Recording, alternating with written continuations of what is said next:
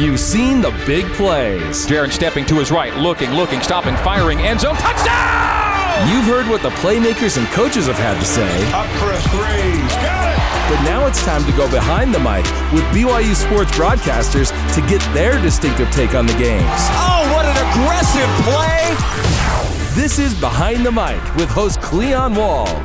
We're here to bring you unique insights and stories from the BYU sports broadcasters who cover the Cougars and from the Cougars themselves. St. Mary's is well respected in college basketball, but they aren't the WCC powerhouse known as Gonzaga. That being said, the Gaels are the number one team in the conference right now and are ranked 22nd in the nation. This is the team BYU will face Saturday night at the Marriott Center for the final time as West Coast Conference members and it couldn't come at a worse time. BYU is in a funk. BYU, and for the first time this year, the Cougs lose a wire-to-wire game. Never led.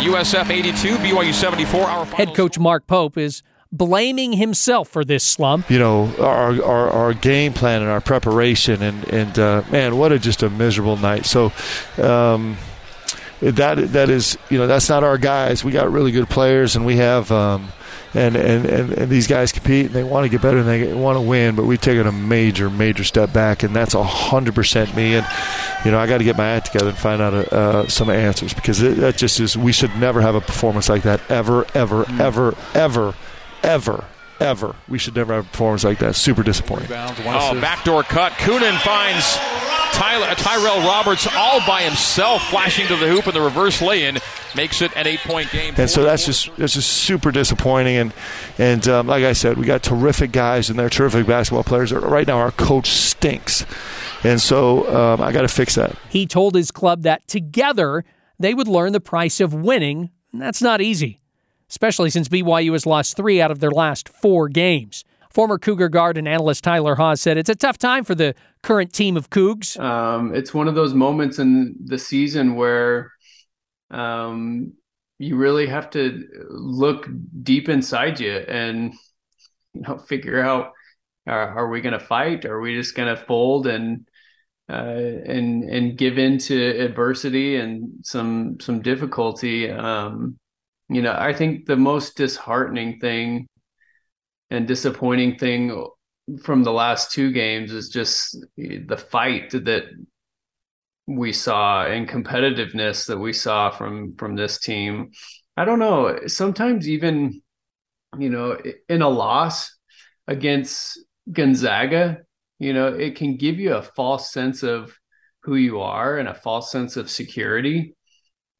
Um, you know, I I felt that at times in in my career, even even overseas in in Europe, like you play against a really good team and you know the top team in your league. And no matter what kind of season you're having like if you if you take that team down to the wire i mean obviously if you win it gives you a boost of confidence. But even if you know you have chances to win you feel like you should have won like it can give you a false sense of who you are. And maybe that's what happened to this group.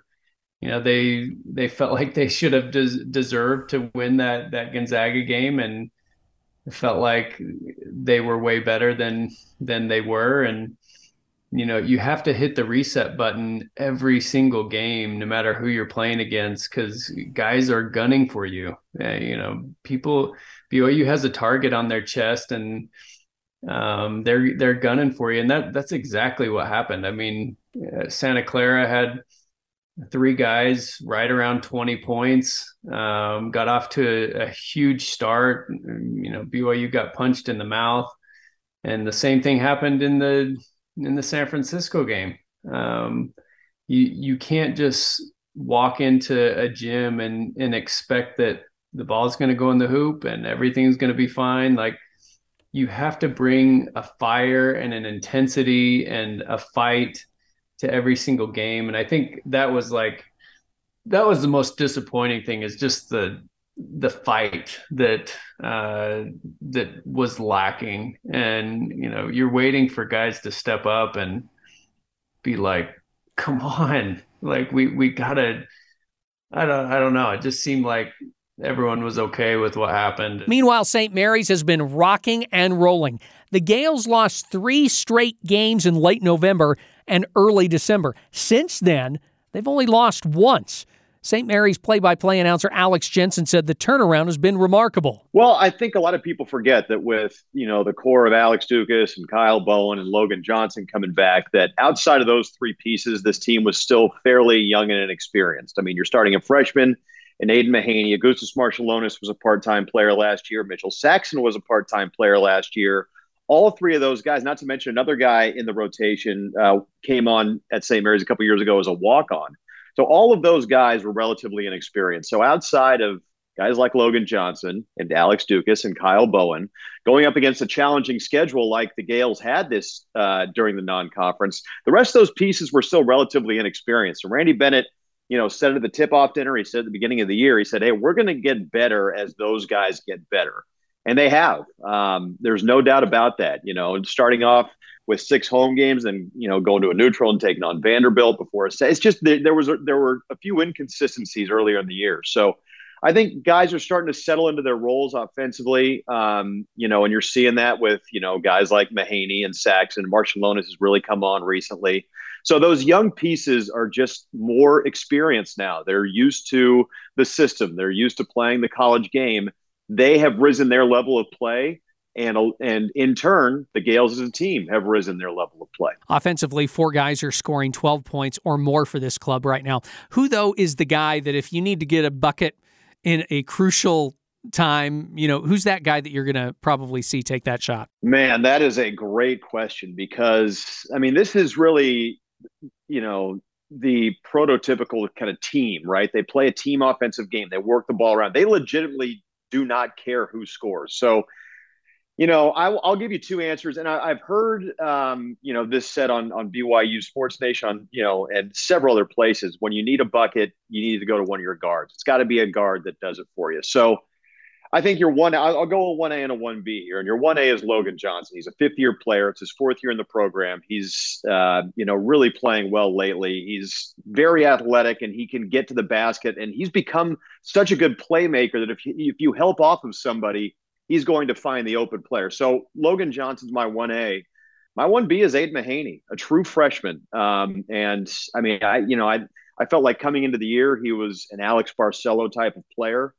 And I, you know, he, he has done nothing to dissuade me from that comparison as a true freshman. I mean, this kid has, has it all, and he's confident enough to take, uh, you know, that shot when you need it the most, to be the guy who takes that shot uh, when you need a bucket. Um, so my 1A is Logan Johnson, and I think Aidan Mahaney would defer to Logan Johnson if you were to ask him as well. But my 1B is is is Mahaney, a true freshman. And it feels crazy to say that, but uh, you know that's where we are. Defense only giving up 56 points a game so far in conference. Is this one of Randy Bennett's better teams on defense? No question. Uh, the last three years, I think the COVID year when the Gaels went 14 and 10 and they had the the four and six record in WCC play. You know, yes, it was a down year, but there was so much instilled into this the the group that are now seniors that season. They, you know, they lost Alex Ducas midway through that year, who's been a double digit scorer the last couple years. They just didn't have a whole lot of offensive talent, so they had to adopt a, a and I, I, asked Kyle Bowen told me this on a post game show last year, and the team has since um, adopted it as a motto: "Gritty, not pretty." That is their team motto: "Gritty, not pretty. And everyone has bought into it. And it started in that COVID year. And they were a very good defensive team last year. And I think they've only grown uh, this year with that um, that the, the, that trio of seniors in Johnson, Bowen, and Ducas. I think Mitchell Saxen's a different defensive player than Matthias Tass. They both do different things, you know, better, uh, different things better. Um, but yeah, I think it's their best defensive team. You have to have the personnel, obviously. Uh, and Randy Bennett said after the Santa Clara game, I don't think we have one bad defender.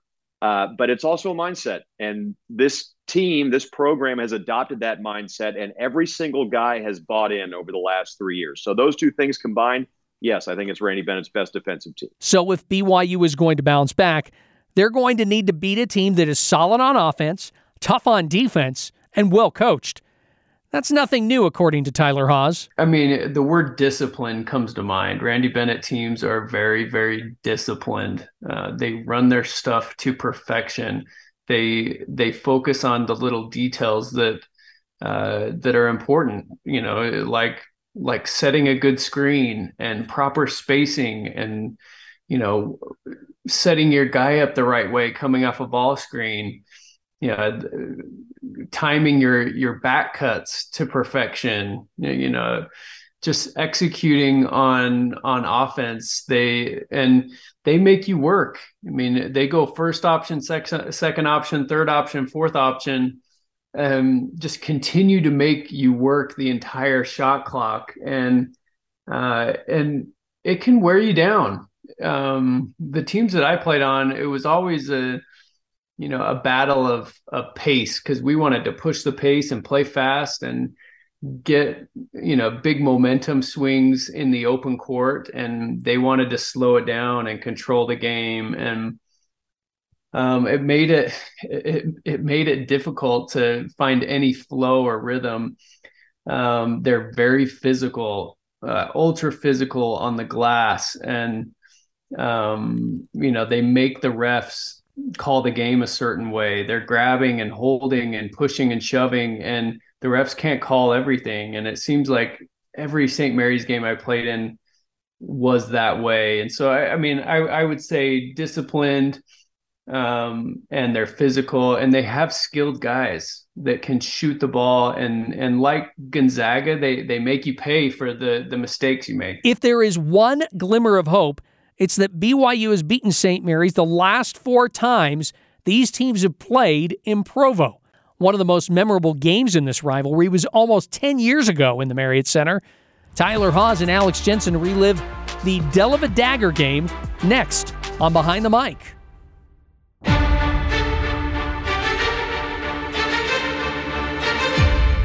Welcome back to Behind the Mic. January 16, 2013. Tyler Haws' first game against St. Mary's after a two year mission for the Church of Jesus Christ of Latter day Saints.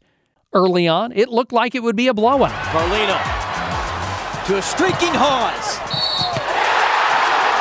And one. Tyler and the Cougars were on fire and had an 18 4 lead after his three point play but he knew the Gaels would make a comeback. I think that early in the game, you you always expect them to to make a run.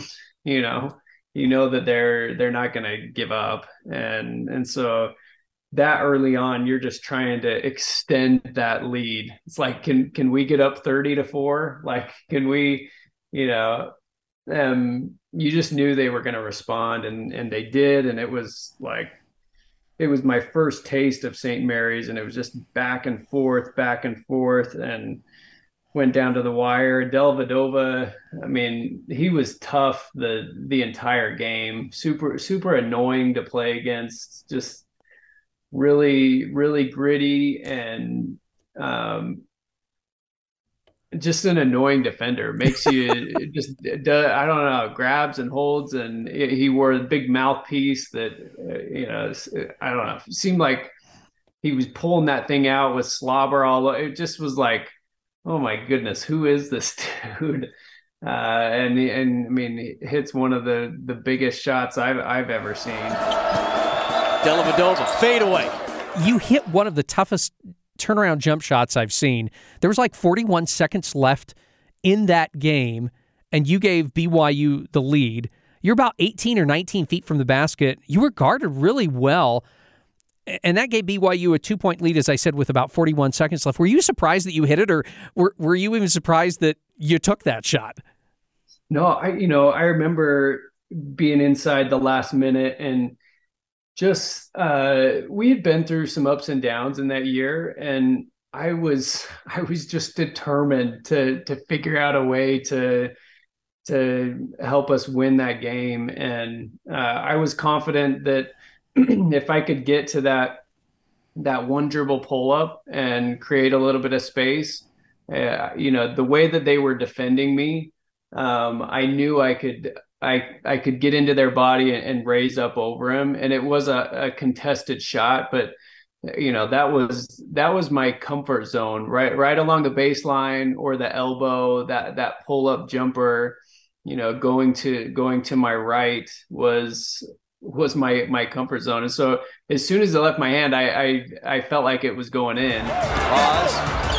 Over Holt. And you know, and then they of course came down and responded. I think they they tied it up, and um, and then I was able to hit another shot, and then they obviously it was just back and forth. No one was no one could get a stop. It seemed like in the last couple of minutes, which made for an exciting game. But it's it, it's interesting, Tyler. You mentioned you hit a shot to put BYU back up, and you just mentioned going to your right. You felt comfortable, but to hit what you thought, or what I think a lot of us thought was going to be the game-winning shot, you were going to your left in the middle of the key, weren't you? Uh huh. Yeah. So I mean, St. Mary's especially they they're the team that scouts you. They know exactly where where you're wanting to go.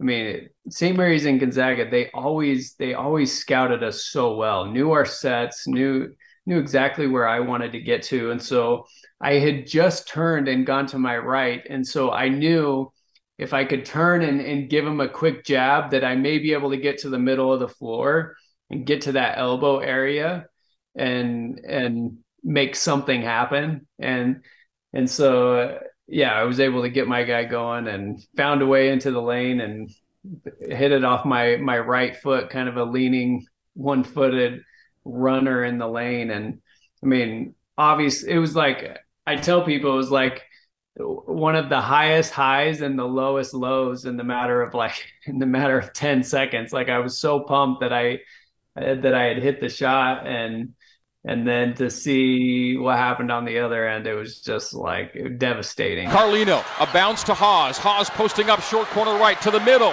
Fades away. Got it! The two point Gotta watch the three. Into watch Dellavedova. Dellavedova, long three. Got oh! it! He got it, and the Gaels win it.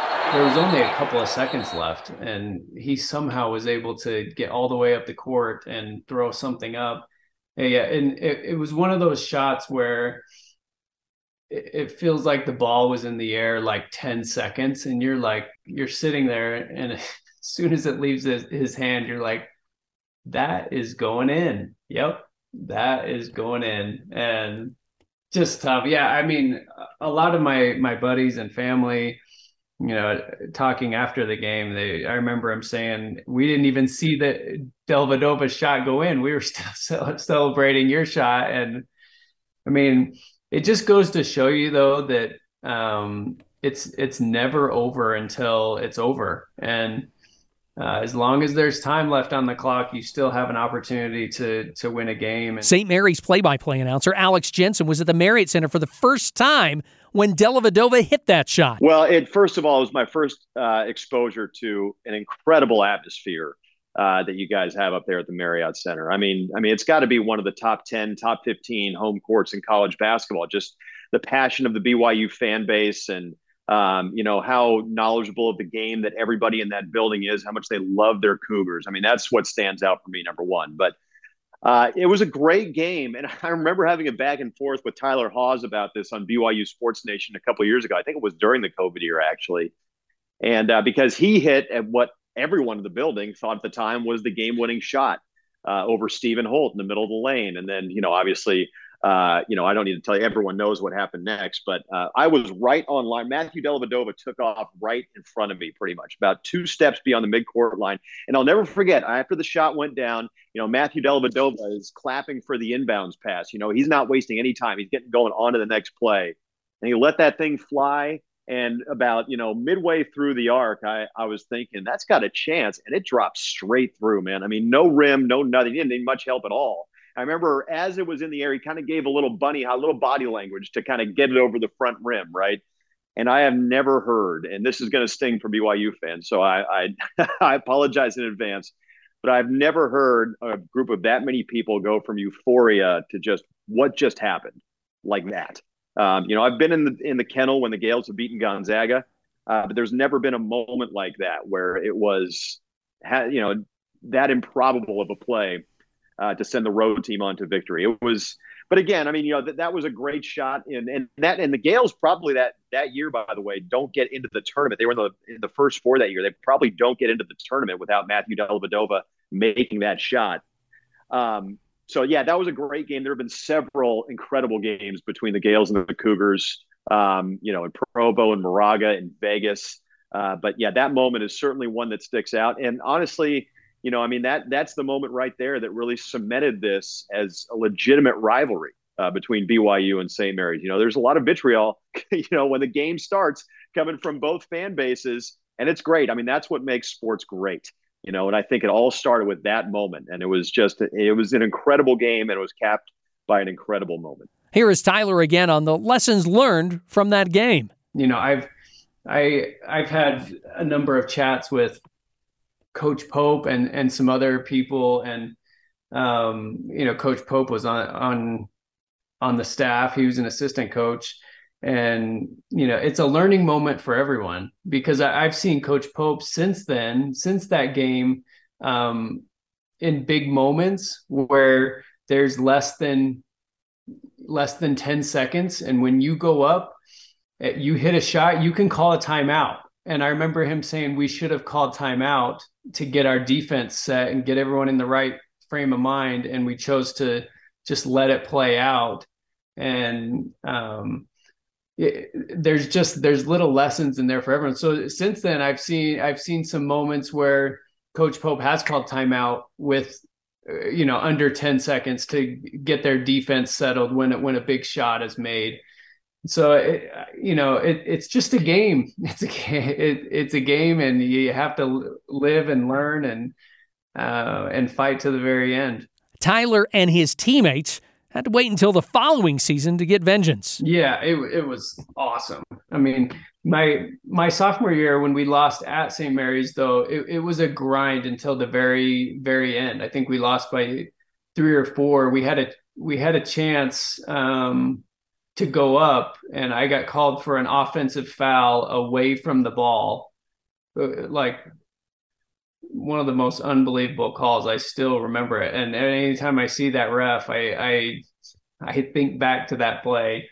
Um, calling an offensive foul away from the ball under 30 seconds. But anyways, I my junior year, it, yeah, it was so sweet to to beat those guys. And uh, one of my favorite memories is, um, yeah, playing at St. Mary's and and just running away with that game. And you know, we were down, we were down a little bit, and I think we were down double figures. We were down ten plus points, and found a way to climb back in the game, and and we end up winning. And um, just really really fun uh, and being with the guys after that that game uh, just really really fun good memories. Tyler and alex say they will miss the rivalry between these two teams. I, I will yes for sure. Uh, it's always a good game um, and, it, and it has turned into a, a good rivalry. You know hopefully they can schedule some games here the next few years. Uh, i think that would that game would be watched for sure. Uh, but you know, like like any rivalry, like uh, you know the BYU Utah rivalry, it it brings it brings the, the best out of you and brings the most emotion out of you and you care about winning those games and so you prepare your very best to be ready for those and hurts when you lose and it, it's you know, so sweet uh, when when you find a way to to win those games. And so, yeah, yeah, it's been it's been fun the last uh, ten years or so, seeing how that that rivalry's developed, and uh, and same thing with Gonzaga. Uh, I think hopefully they they can find a way to continue to play each other uh, over the next ten years. All nine other schools are going to miss having BYU in the conference. Uh, you know, I think it's been a it's been a good marriage for everybody, really, for the West Coast Conference. I think it was good for BYU at the time, and I think everybody knew that there was a time that BYU would kind of outgrow the WCC when another opportunity would would come and You know, that's understood because you know you've got a really good football program up there in Provo. Um, but I think it's benefited everybody, and you know, I think it's helped raise. You know, and just speaking from St. Mary's perspective, it has helped raise the profile of a program like St. Mary's because you have, you know, back in the early 2010s when BYU came to the conference, it was really Gonzaga and then St. Mary's and then a bunch of also rans. Well, what's happened since BYU has, has entered the league? USF's gone to a tournament. Santa Clara has raised its profile. LMU's gotten better. Um, you know, San Diego's gone to an NIT. So there's no doubt that BYU has something to do with that, just because of the cachet of and the type of program, the national attention that BYU uh, brings in. So uh, I think you know, obviously, I think the WCC with the ascension of Gonzaga would have risen its profile anyway, but not nearly to the level that it has over the last five, six years if BYU were not a part of it. Do, do you ever see St. Mary's and BYU ever getting together again, whether that's at the Marriott Center or whether, whether that's in Moraga or maybe even just a, a neutral court? I hope so. I mean, I think it's been those, you know, especially when you when you have those types of games on campus in the non-conference. I just think that those types of games are good for college basketball, and I, I understand – uh, you know, why we we've gone the neutral site direction. That's probably more plausible in the near future. But I, I, yeah, I would love to see. I think both programs, if everything works out, and of course they're you know both programs are keeping the big picture in mind. With you know BYU going to the Big Twelve, I think there's less incentive. Uh, for BYU to play the St. Mary's of the world. Well, those St. Mary's, I mean, you know, right now with the number six net rating, and I'm not sure it's going to stay there.